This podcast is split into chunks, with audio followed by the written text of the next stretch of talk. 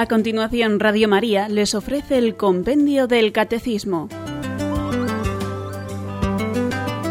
Es un espacio dirigido desde Roma por el Padre Mario Ortega y el Padre Roberto Visier.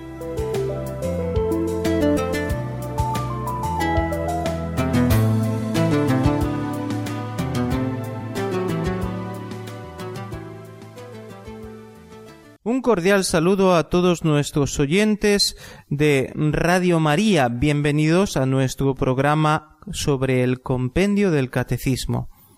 Hoy vamos a empezar a hablar de los sacramentos, más en concreto. Naturalmente, durante todos estos programas sobre la segunda parte del catecismo y del compendio dedicada a la liturgia, hablaremos frecuentemente de los sacramentos y es muy necesario que en nuestra mente queden grabados eh, estos siete sacramentos y que intentemos profundizar en ellos y comprenderlos cada día mejor. Hoy veremos las preguntas del compendio 224, 225 y 226.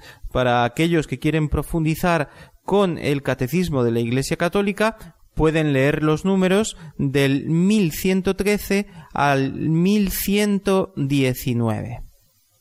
Hoy, para introducir el tema, nos vamos a detener en un periodo de la historia de la Iglesia bastante complejo y oscuro, que es el de la llamada Reforma Protestante, que fue iniciada por un religioso agustino que se llamaba Martín Lutero, y después apoyada y desarrollada con matices diversos por Calvino en Francia, Zuinglio en Suiza y poco después introducida en Inglaterra por el rey inglés Enrique VIII. Nos detenemos solamente en la doctrina que se refiere a los sacramentos, porque la reforma protestante significó en general la pérdida de los sacramentos para esas nuevas iglesias que nacían separadas de Roma. Existen matices distintos según los distintos reformadores que hemos citado, pero en general y también como parte de una evolución posterior en el tiempo se fueron perdiendo todos los sacramentos. Se mantuvo sobre todo el sacramento del bautismo, pero incluso con matices distintos. El pastor protestante, por ejemplo, no es un sacerdote con autoridad para perdonar los pecados, para consagrar la Eucaristía, sino más bien un predicador y un organizador de la comunidad. Perdido el sacramento del orden, la Eucaristía ya pierde eh, ese sentido de presencia real de Jesucristo y así todos los sacramentos en general pierden su sentido aunque se sigan practicando algunos en alguna manera, en algún modo parecido a como se celebran en la Iglesia católica. Contra estos errores la Iglesia reaccionó convocando el concilio de Trento, del que traemos algunos párrafos que nos recuerdan la fe de todos los siglos, la fe de la Iglesia sobre los sacramentos. En estas declaraciones dogmáticas también naturalmente percibimos cuáles eran los errores en los que habían caído los reformadores protestantes.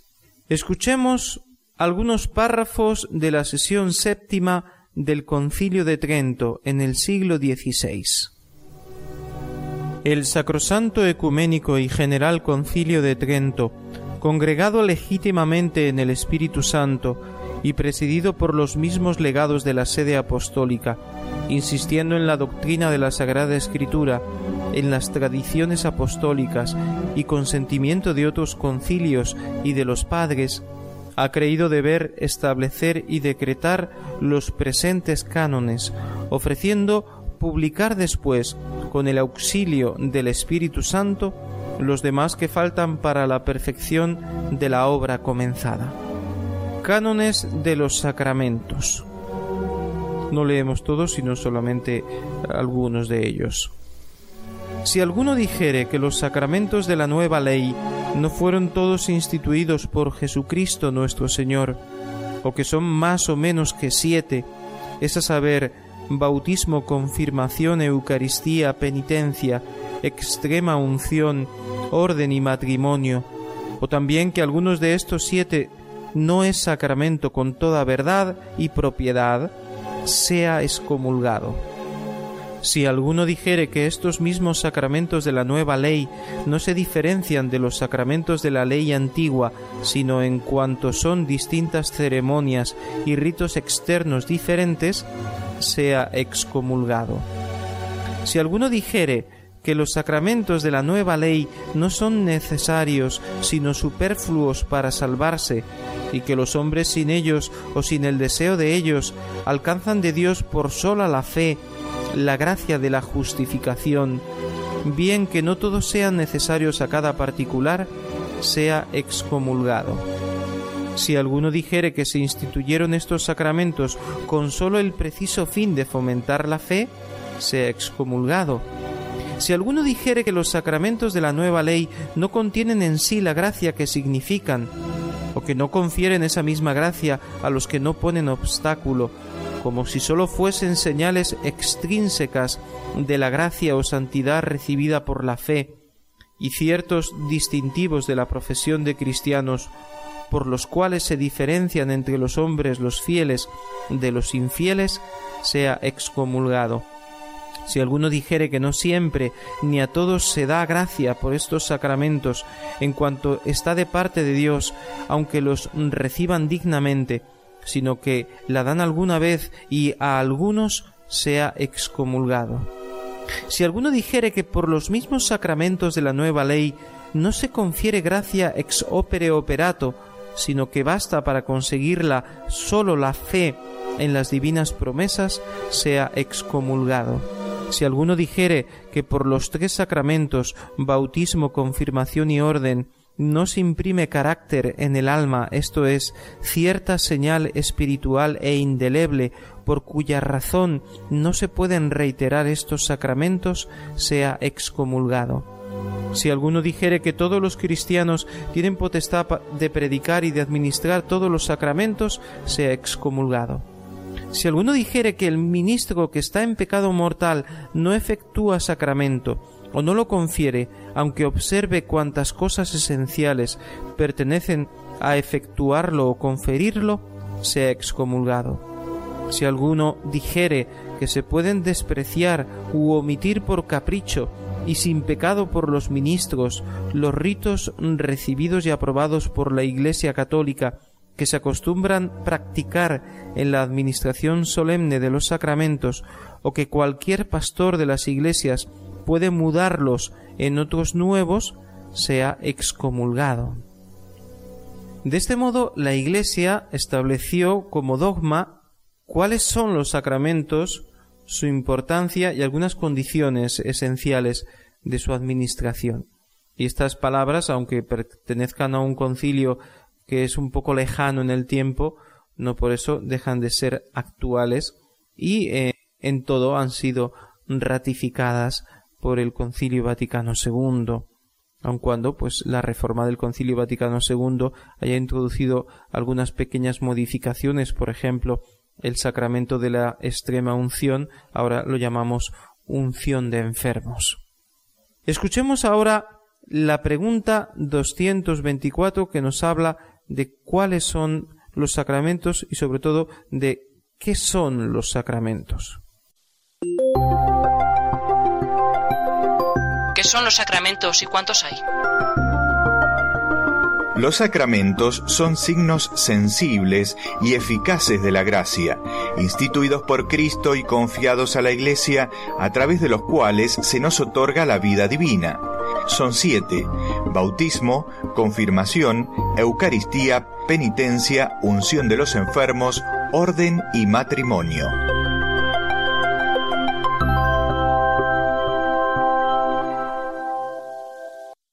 Los sacramentos son signos sensibles eficaces de la gracia.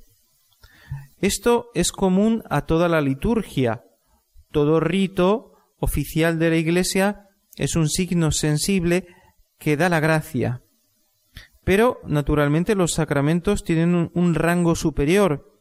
Quiere decir que en sí mismos confieren una gracia mayor, una mayor identificación con Cristo, una mayor comunión con Cristo. Si pensamos, como siempre, en el eh, sacramento más importante y más excelente que es la Eucaristía, ninguna bendición o celebración de la Iglesia puede llevarnos a una comunión tan grande como la del sacramento de la comunión, como la Eucaristía cuando la recibimos en la comunión. Los sacramentos son eficaces en cuanto que realizan los dos fines principales de la acción litúrgica de la Iglesia, que son la glorificación de Dios, el culto y la santificación de los fieles, y lo realizan de un modo excelente que supera la eficacia de cualquier otro rito o oración en la Iglesia. Los que lo reciben con buena disposición, como recordaba el concilio de Trento, siempre reciben un aumento de gracia por la eficacia especialísima de estos sacramentos.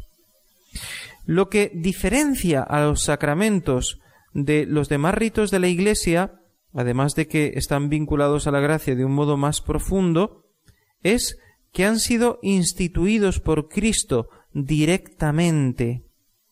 Es cierto que no todos los sacramentos los encontramos claramente expresados en el Nuevo Testamento, aunque sí señalados. Pero la Iglesia retiene que son instituidos por Jesucristo porque así nos lo ha transmitido la tradición apostólica. Otros ritos los ha instituido la Iglesia con su autoridad, como las bendiciones, la celebración de las exequias cuando un fiel católico muere, eh, etc. Pero los siete sacramentos han sido explícitamente queridos por Cristo, aunque en los Evangelios no podemos descubrir con claridad estos siete sacramentos como tal, es decir, eh, la importancia de todos y cada uno de ellos. Algunos sí, de un modo muy particular, por ejemplo, el sacramento del bautismo cuando Jesús dice Hizo al mundo entero, predicad el Evangelio bautizándolos en el nombre del Padre y del Hijo y del Espíritu Santo, o cuando dice también el Evangelio, el que cree se bautice se salvará. La confirmación está expresada claramente en el libro de los Hechos de los Apóstoles cuando los apóstoles imponen las manos para que reciban el Espíritu Santo. El sacramento de la Eucaristía en la eh, institución de la última cena, de la Eucaristía en la última cena y en el, sermón del pan de vida del Evangelio de San Juan. El sacramento de la penitencia en el momento en el que Jesús resucitado dice a los apóstoles a quienes perdonéis los pecados les quedan perdonados. La unción en la carta del apóstol Santiago, cuando dice si está enfermo alguno de ustedes, llame a los sacerdotes de la iglesia y que lo unjan con óleo y recen por él. El orden sacerdotal en la autoridad que reciben los sucesores de los apóstoles, según las palabras, por ejemplo, de San Pablo a San Timoteo, a San Tito, etcétera, ¿no? En el mismo poder de perdonar los pecados y de hacer esto en conmemoración mía, de repetir la última cena, pues se percibe que los apóstoles han recibido una autoridad especial, una autoridad muy particular. El sacramento del matrimonio lo podemos descubrir en las palabras con las que Jesús expresa que es algo sagrado y que lo que ha unido Dios no lo puede separar el hombre, o cuando San Pablo dice que se deben casar en el Señor, se deben unir en el Señor, o cuando habla de que el matrimonio es un misterio que Luis compara con la unión de Cristo y la Iglesia. Así que los siete sacramentos están presentes en las Escrituras, pero lo que quiero decir cuando digo que no están claramente expresados todos los sacramentos es que ¿por qué no es un sacramento el exorcismo, expulsar los demonios si está presente en los evangelios y en las cartas de los apóstoles? ¿Por qué eso no es también un sacramento? Bueno, pues eso lo sabemos por la tradición de la Iglesia. La tradición de la Iglesia nos dice los sacramentos son siete y son estos. Y los otros ritos, las otras bendiciones, las otras ceremonias que están también de alguna manera expresadas en la Sagrada Escritura o en la tradición de la Iglesia no son estos siete sacramentos que son eh, instrumentos especialísimos de la gracia.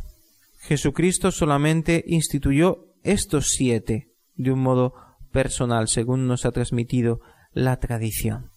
Los sacramentos son confiados a la Iglesia.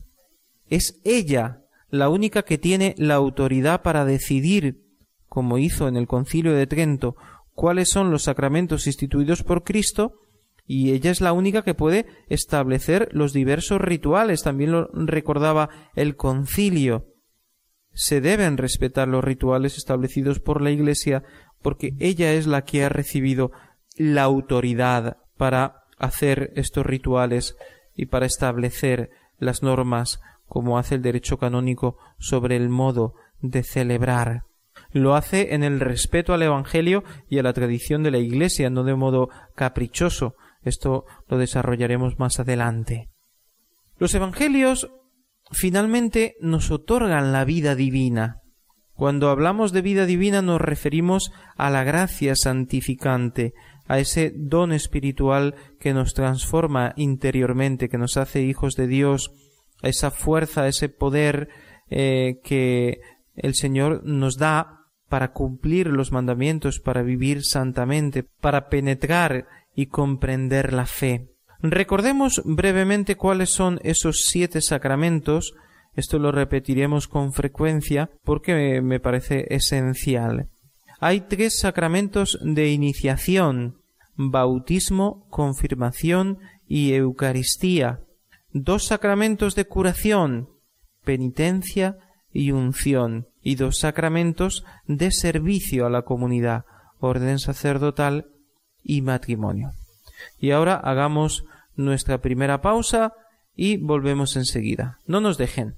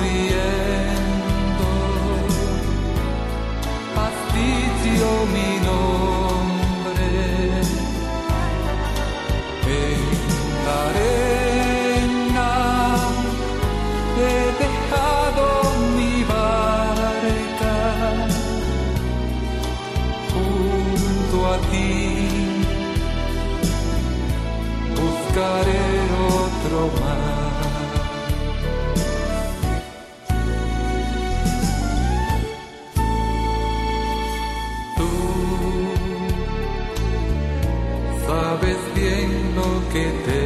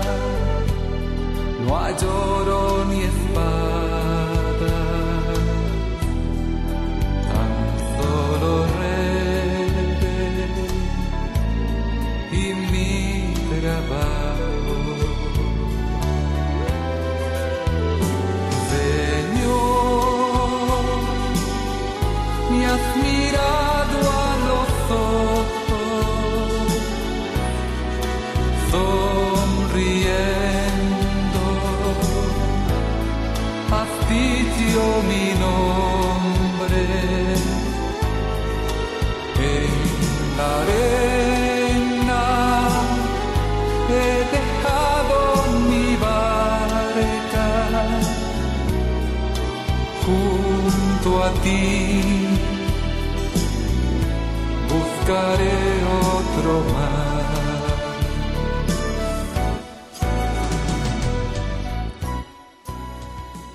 Está usted en sintonía de Radio María en el programa Compendio del Catecismo. Les habla el padre Roberto Visier.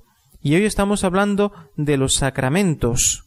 ¿De qué sacramentos? De todos en general. Luego, poco a poco, iremos explicando cada sacramento. Hoy hablamos de lo que significan los sacramentos. Y ahora nos detenemos en el vínculo profundo que existe entre los sacramentos y Cristo.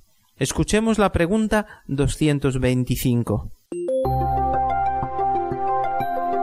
¿Qué relación existe entre los sacramentos y Cristo? Los misterios de la vida de Cristo constituyen el fundamento de lo que ahora, por medio de los ministros de su Iglesia, el mismo Cristo dispensa en los sacramentos.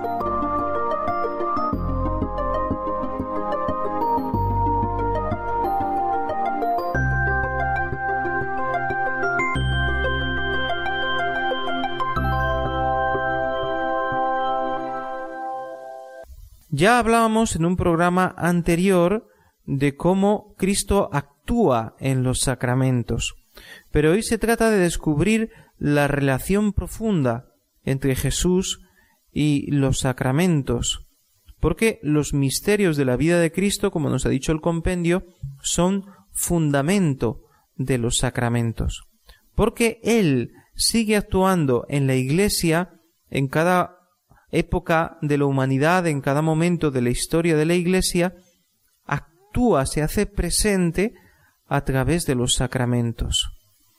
Él dice, yo estoy con vosotros todos los días hasta el fin del mundo, y se queda sobre todo a través de los sacramentos, especialmente a través del sacramento de la Eucaristía, donde Jesús está realmente presente en cuerpo, sangre, alma y divinidad.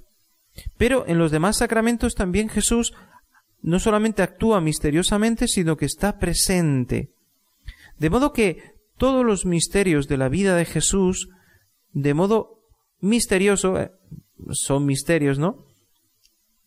Se hacen presentes, porque la vida de Jesús es un presente continuo, no es nunca un pasado, ni es algo que pertenece al futuro siempre es un presente. Jesús siempre está con nosotros. Se hace presente en cada uno de los sacramentos y también en el ministro. Eh, en la palabra que anunciamos, Jesús nos habla. No es simplemente una palabra escrita.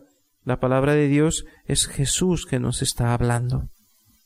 Si pensamos en Jesús nacido en Belén, en esa imagen navideña maravillosa del portal de Belén, de Jesús entre las pajas, los pastores, todo eso misteriosamente se hace presente a través de los sacramentos. Si pensamos en la vida oculta de Jesús, de la cual sabemos tan poquito, en ese niño que crece, que es obediente a María y a José, ese misterio también se hace presente en la Eucaristía, en cada uno de los sacramentos. Si pensamos en Jesús que sana, que enseña el Evangelio, ese Jesús está presente también a través de los sacramentos. Por ejemplo, podemos pensar en el sacramento de la unción de los enfermos. ¿Cuántas veces Jesús sanaba a los enfermos, los confortaba, los animaba? Él lo sigue haciendo a través del sacramento de la unción. Cuando Jesús estaba presente en las bodas de Caná y de alguna manera con su presencia bendijo a aquellos esposos, pues lo sigue haciendo a través del sacramento del matrimonio. Y así, a través de cada uno de los sacramentos, los misterios de la vida de Jesús, naturalmente su pasión, su muerte, su resurrección, se renueva ese misterio no vuelve a ocurrir porque ocurrió una vez para siempre, pero todos los méritos de su pasión, de su muerte, de su resurrección, se ofrecen en el altar esos méritos infinitos. La Santa Misa es renovación del misterio pascual. El Señor resucitado sigue visitándonos como se apareció a los apóstoles después de la resurrección, así a través de los sacramentos podemos encontrar a Jesús resucitado. Si el rezo del Santo Rosario, meditando los misterios de la vida de Jesús y de María, puede tener frutos preciosos, maravillosos en nuestra alma, ¿qué será esa presencia particular de Jesús en los sacramentos o esa meditación de los misterios de la vida de Jesús que podemos realizar a través de estas celebraciones sagradas. Los tiempos litúrgicos en los que la Iglesia celebra eh, la Eucaristía y los demás sacramentos también nos ayudan a hacer presente algunos momentos de los misterios de la vida de Jesús. Como sabemos, el Adviento nos prepara en esos momentos cuando Jesús estaba en el seno de María. Luego en Navidad celebramos el nacimiento y en la Cuaresma la preparación de la vida pública de Jesús y la pasión y en la Semana Santa la, muerte y resurrección y luego durante la Pascua la ascensión, la venida del Espíritu Santo y así durante todo el año litúrgico también en todos los domingos del tiempo ordinario renovamos, actualizamos, se hace presente el misterio de la salvación. Santa Teresa decía que aquellos que suspiran pensando en lo hermoso que hubiera sido vivir en los tiempos de Jesús y ver a Jesús cara a cara y escuchar su voz y escuchar cómo él explicaba las parábolas o ver cómo él hacía milagros, que los que piensan así tienen poca fe, porque Jesús sigue presente en medio de nosotros, sobre todo a través de la Eucaristía. Por tanto, Santa Teresa decía, es lo mismo, tenemos a Jesús, lo único que tenemos que hacer es abrir los ojos, tener una fe más viva, una fe más profunda. Existe también, como ya apuntaba antes, una misteriosa presencia de Jesús en los ministros de la Iglesia, en los obispos, en los sacerdotes, en los diáconos. En ese sentido, decimos que ellos son otros Cristos, que ellos son presencia sacramental de Cristo, que deben transparentar a Jesús también en su vida ordinaria, pero como no siempre lo hacemos así porque somos defectuosos, pecadores como los demás, pero lo que es cierto es que cuando un sacerdote o un obispo celebra los sacramentos, está actuando en persona de Cristo cabeza, y Jesús se hace presente en él, porque el sacerdote dice yo te bautizo, o el obispo dice recibe por esta señal el don del Espíritu Santo. Pero en realidad, aunque sea el obispo, el sacerdote el que pronuncia esas palabras, es Cristo el que bautiza, es Cristo el que derrama el don del Espíritu Santo sobre los fieles. Más allá del efecto del sacramento que hemos llamado con palabras del concilio de Trento ex opera operato, esa eficacia que hace que se ponga el sacramento e inmediatamente se dé la gracia si no hay obstáculos y el, el fiel lo recibe dignamente. Además de ese efecto, esa eficacia del sacramento, existe una asistencia especial del Espíritu Santo al sacerdote para que pueda transmitir con fidelidad y autoridad el Evangelio. En ese sentido, Jesús habla por boca del sacerdote. Y quizás Muchos de ustedes alguna vez han sentido esto, que cuando el sacerdote les aconseja en el sacramento de la confesión, pone el dedo en la llaga y da en el blanco, no solamente porque el sacerdote eh, está bien preparado o tenga mucha experiencia, sino porque se da naturalmente una presencia de Cristo que me habla por medio del sacerdote. Hagamos ahora nuestra segunda pausa y volvemos enseguida.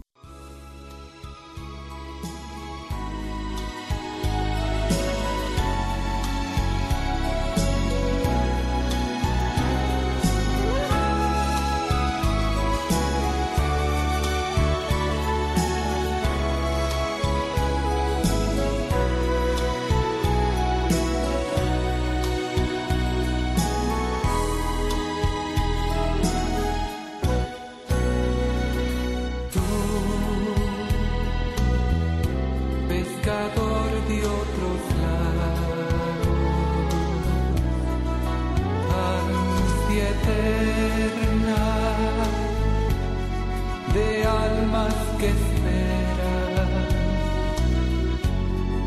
amigo bueno, que así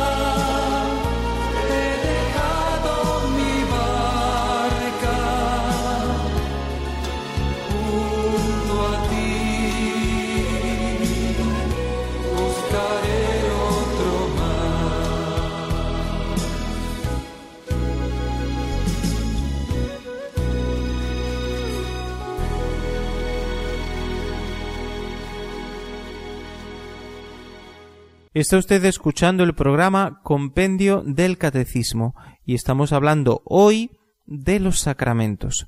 Escuchemos ahora la pregunta 226 que nos habla de la relación entre los sacramentos y la Iglesia.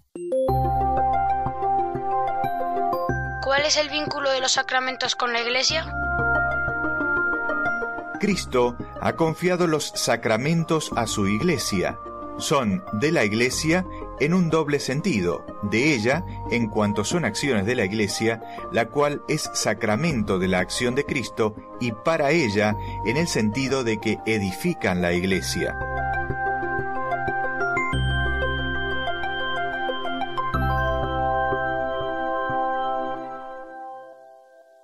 Ya decíamos antes que la Iglesia es la única que tiene la autoridad para administrar los sacramentos y la única que tiene también la autoridad para regular su administración. Para eso Jesús dio autoridad a la Iglesia, para que pudiese establecer, eh, reglamentar muchas cosas de la vida de los cristianos, de la vida de la Iglesia, que somos todos los cristianos reunidos, todos los cristianos bautizados, de modo que eh, se respetara la tradición de la Iglesia y lo que Jesús nos ha enseñado en el Evangelio.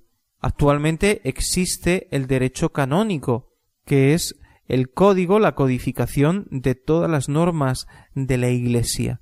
Y naturalmente hay una parte muy importante del derecho canónico que se refiere a los sacramentos y que establece eh, las partes es- esenciales de los sacramentos, las condiciones esenciales para la validez y para la licitud de la celebración de los sacramentos.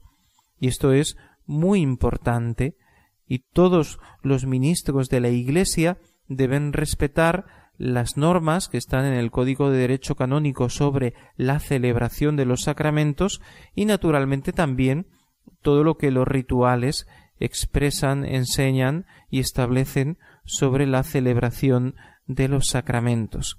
Y nadie eh, pues se puede saltar esto, lo dice claramente también el Concilio Vaticano II, la Sacrosantum Concilium, cuando dice que nadie por ninguna razón modifique lo que está establecido en la liturgia, en los libros sagrados. Esto no quiere decir que la Iglesia sea dueña de los sacramentos en el sentido de que puede cambiarlos, en el sentido de que puede decir hoy hay siete sacramentos y mañana establecer son ocho, o hagamos uno más para que sean nueve, o ahora quitamos cuatro y, y quedan tres. No, no podemos hacer eso, Porque, como decíamos cuando hablábamos de la autoridad de la Iglesia para enseñar la fe, esa autoridad que ha recibido de Jesús, lo que atéis queda atado, lo que desatéis queda desatado, no es para cambiar la fe de la Iglesia, sino para conservarla, para interpretar la Escritura. Pero la interpretación no es desfigurar lo que dice el texto, sino darle su sentido verdadero. Del mismo modo, la Iglesia, cuando recibe de la tradición apostólica en una justa interpretación del Evangelio cuáles son los siete sacramentos, las siete acciones sagradas más importantes para la Iglesia, lo que debe hacer es custodiarlas, lo que debe hacer es reglamentar su celebración, adaptarla a los diversos momentos. Por ejemplo, si la Iglesia en el Vaticano II y en la reforma posterior que con motivo de lo que se estableció en el concilio se llevó a cabo, establece que la misa se puede celebrar en las distintas lenguas llamadas vernáculas, en las lenguas de cada país, eso es norma de la Iglesia, la Iglesia tiene autoridad para hacerlo. Entonces nadie puede decir que porque eh, se dejó de celebrar la misa en latín, ya la misa está desfigurada, desvirtuada, ya no es la misa de todos los siglos, porque cambiemos la lengua, no cambia la misa de todos los siglos. Naturalmente que podemos seguir celebrando en latín porque eh, nunca la Iglesia ha prohibido celebrar en latín, pero el hecho de que celebremos en español, en italiano, en francés o en cualquier lengua del mundo no significa que la Iglesia ha cambiado la misa o ha destruido en cualquier modo la celebración de la misa. No es así. En este sentido, la Iglesia no es dueña de los sacramentos, porque los recibe como don, y es Jesucristo el que los ha instituido, y es el Espíritu Santo el que actúa por medio de los sacramentos. Precisamente por esto, porque la Iglesia no puede caprichosamente cambiar los sacramentos, cada uno de los ministros, es decir, todos los sacerdotes y todos los obispos, tienen que respetar la liturgia de los sacramentos. No podemos celebrar los sacramentos a nuestro capricho, según nuestro gusto personal. No podemos suprimir ritos, inventar ritos o gestos nuevos que no están en el misal o que no están en el ritual de los sacramentos. Y en esto se han cometido muchos abusos en los últimos años. Y los fieles mismos, ustedes, tienen el derecho a recibir los sacramentos y también a asistir a celebraciones de los sacramentos según las normas de la Iglesia y no según el capricho del celebrante y cuando iremos viendo los sacramentos en concreto nos podremos detener en alguno de estos abusos que han sido claramente expresados en algunos documentos de la Iglesia, como el documento Redemptionis Sacramentum, publicado por la Sagrada Congregación para el Culto Divino y la Disciplina de los Sacramentos en el año 2004, sobre algunas cosas que se deben observar o evitar acerca de la Santísima Eucaristía. Esto es un ejemplo de cómo la Iglesia oficial, la Sagrada Congregación para el Culto, ha denunciado muchos de los abusos que hoy en día se cometen nada más y nada menos que en la celebración del más importante de los sacramentos, que es el de la Eucaristía. Hablaremos más despacio de esto más adelante. Pero sí podemos decir que los sacramentos son de la Iglesia. Y lo decimos como nos ha explicado el compendio del catecismo en dos sentidos muy claros. En primer lugar, porque han sido confiados a la Iglesia. Es la Iglesia la que los ha recibido, la que los administra, la que cuida de ellos, la que los conserva, etc. Pero a la vez son de la Iglesia porque la Iglesia tiene necesidad de los sacramentos. En este sentido podemos decir que cuando decimos la Iglesia debe cuidar, administrar los sacramentos, estamos refiriéndonos sobre todo a la autoridad de la jerarquía para establecer, reglamentar la administración de los sacramentos. Y cuando decimos que son de la Iglesia porque la Iglesia tiene necesidad de ellos para alimentarse, para nutrirse, para recibir la gracia divina, nos estamos refiriendo a todo el cuerpo de la Iglesia, todo el cuerpo místico, especialmente, naturalmente, estamos hablando de los que todavía peregrinan en esta tierra, puesto que los sacramentos no son para aquellos que ya han partido, sino para aquellos que están en este mundo presente. Todos los fieles bautizados tienen necesidad de los sacramentos y todos aquellos que se quieren incorporar a la Iglesia lo tienen que hacer a través de la puerta, que no es otra que el sacramento del bautismo. En ese sentido los sacramentos son de la Iglesia porque la Iglesia tiene necesidad de ellos, porque son las fuentes de donde bebe y de donde come, ¿no? La Iglesia moriría de sed sin los sacramentos, moriría de hambre. Por eso el Papa Juan Pablo II puso a esa encíclica el nombre La Iglesia vive de la Eucaristía. Y también podemos decir la Iglesia vive de los siete sacramentos, sobre todo de la Eucaristía, pero de todos los sacramentos. Ahora mm, hagamos nuestro resumen de hoy antes de escuchar las preguntas de nuestros oyentes. Los sacramentos son signos sensibles de la gracia, instituidos por Cristo para santificarnos, para acompañarnos en nuestra vida, desde nuestro nacimiento hasta la muerte, para ayudarnos a alcanzar la salvación eterna. Son siete sacramentos. Tres de iniciación, bautismo, confirmación e Eucaristía, dos de sanación, penitencia y unción, dos de servicio, orden sacerdotal y matrimonio. A través de ellos, Cristo se hace presente a lo largo de la historia y se une a cada cristiano. Los sacramentos han sido confiados a la Iglesia que los administra y recibe de ellos el alimento espiritual cotidiano y a través de ellos rinde a Dios un culto agradable.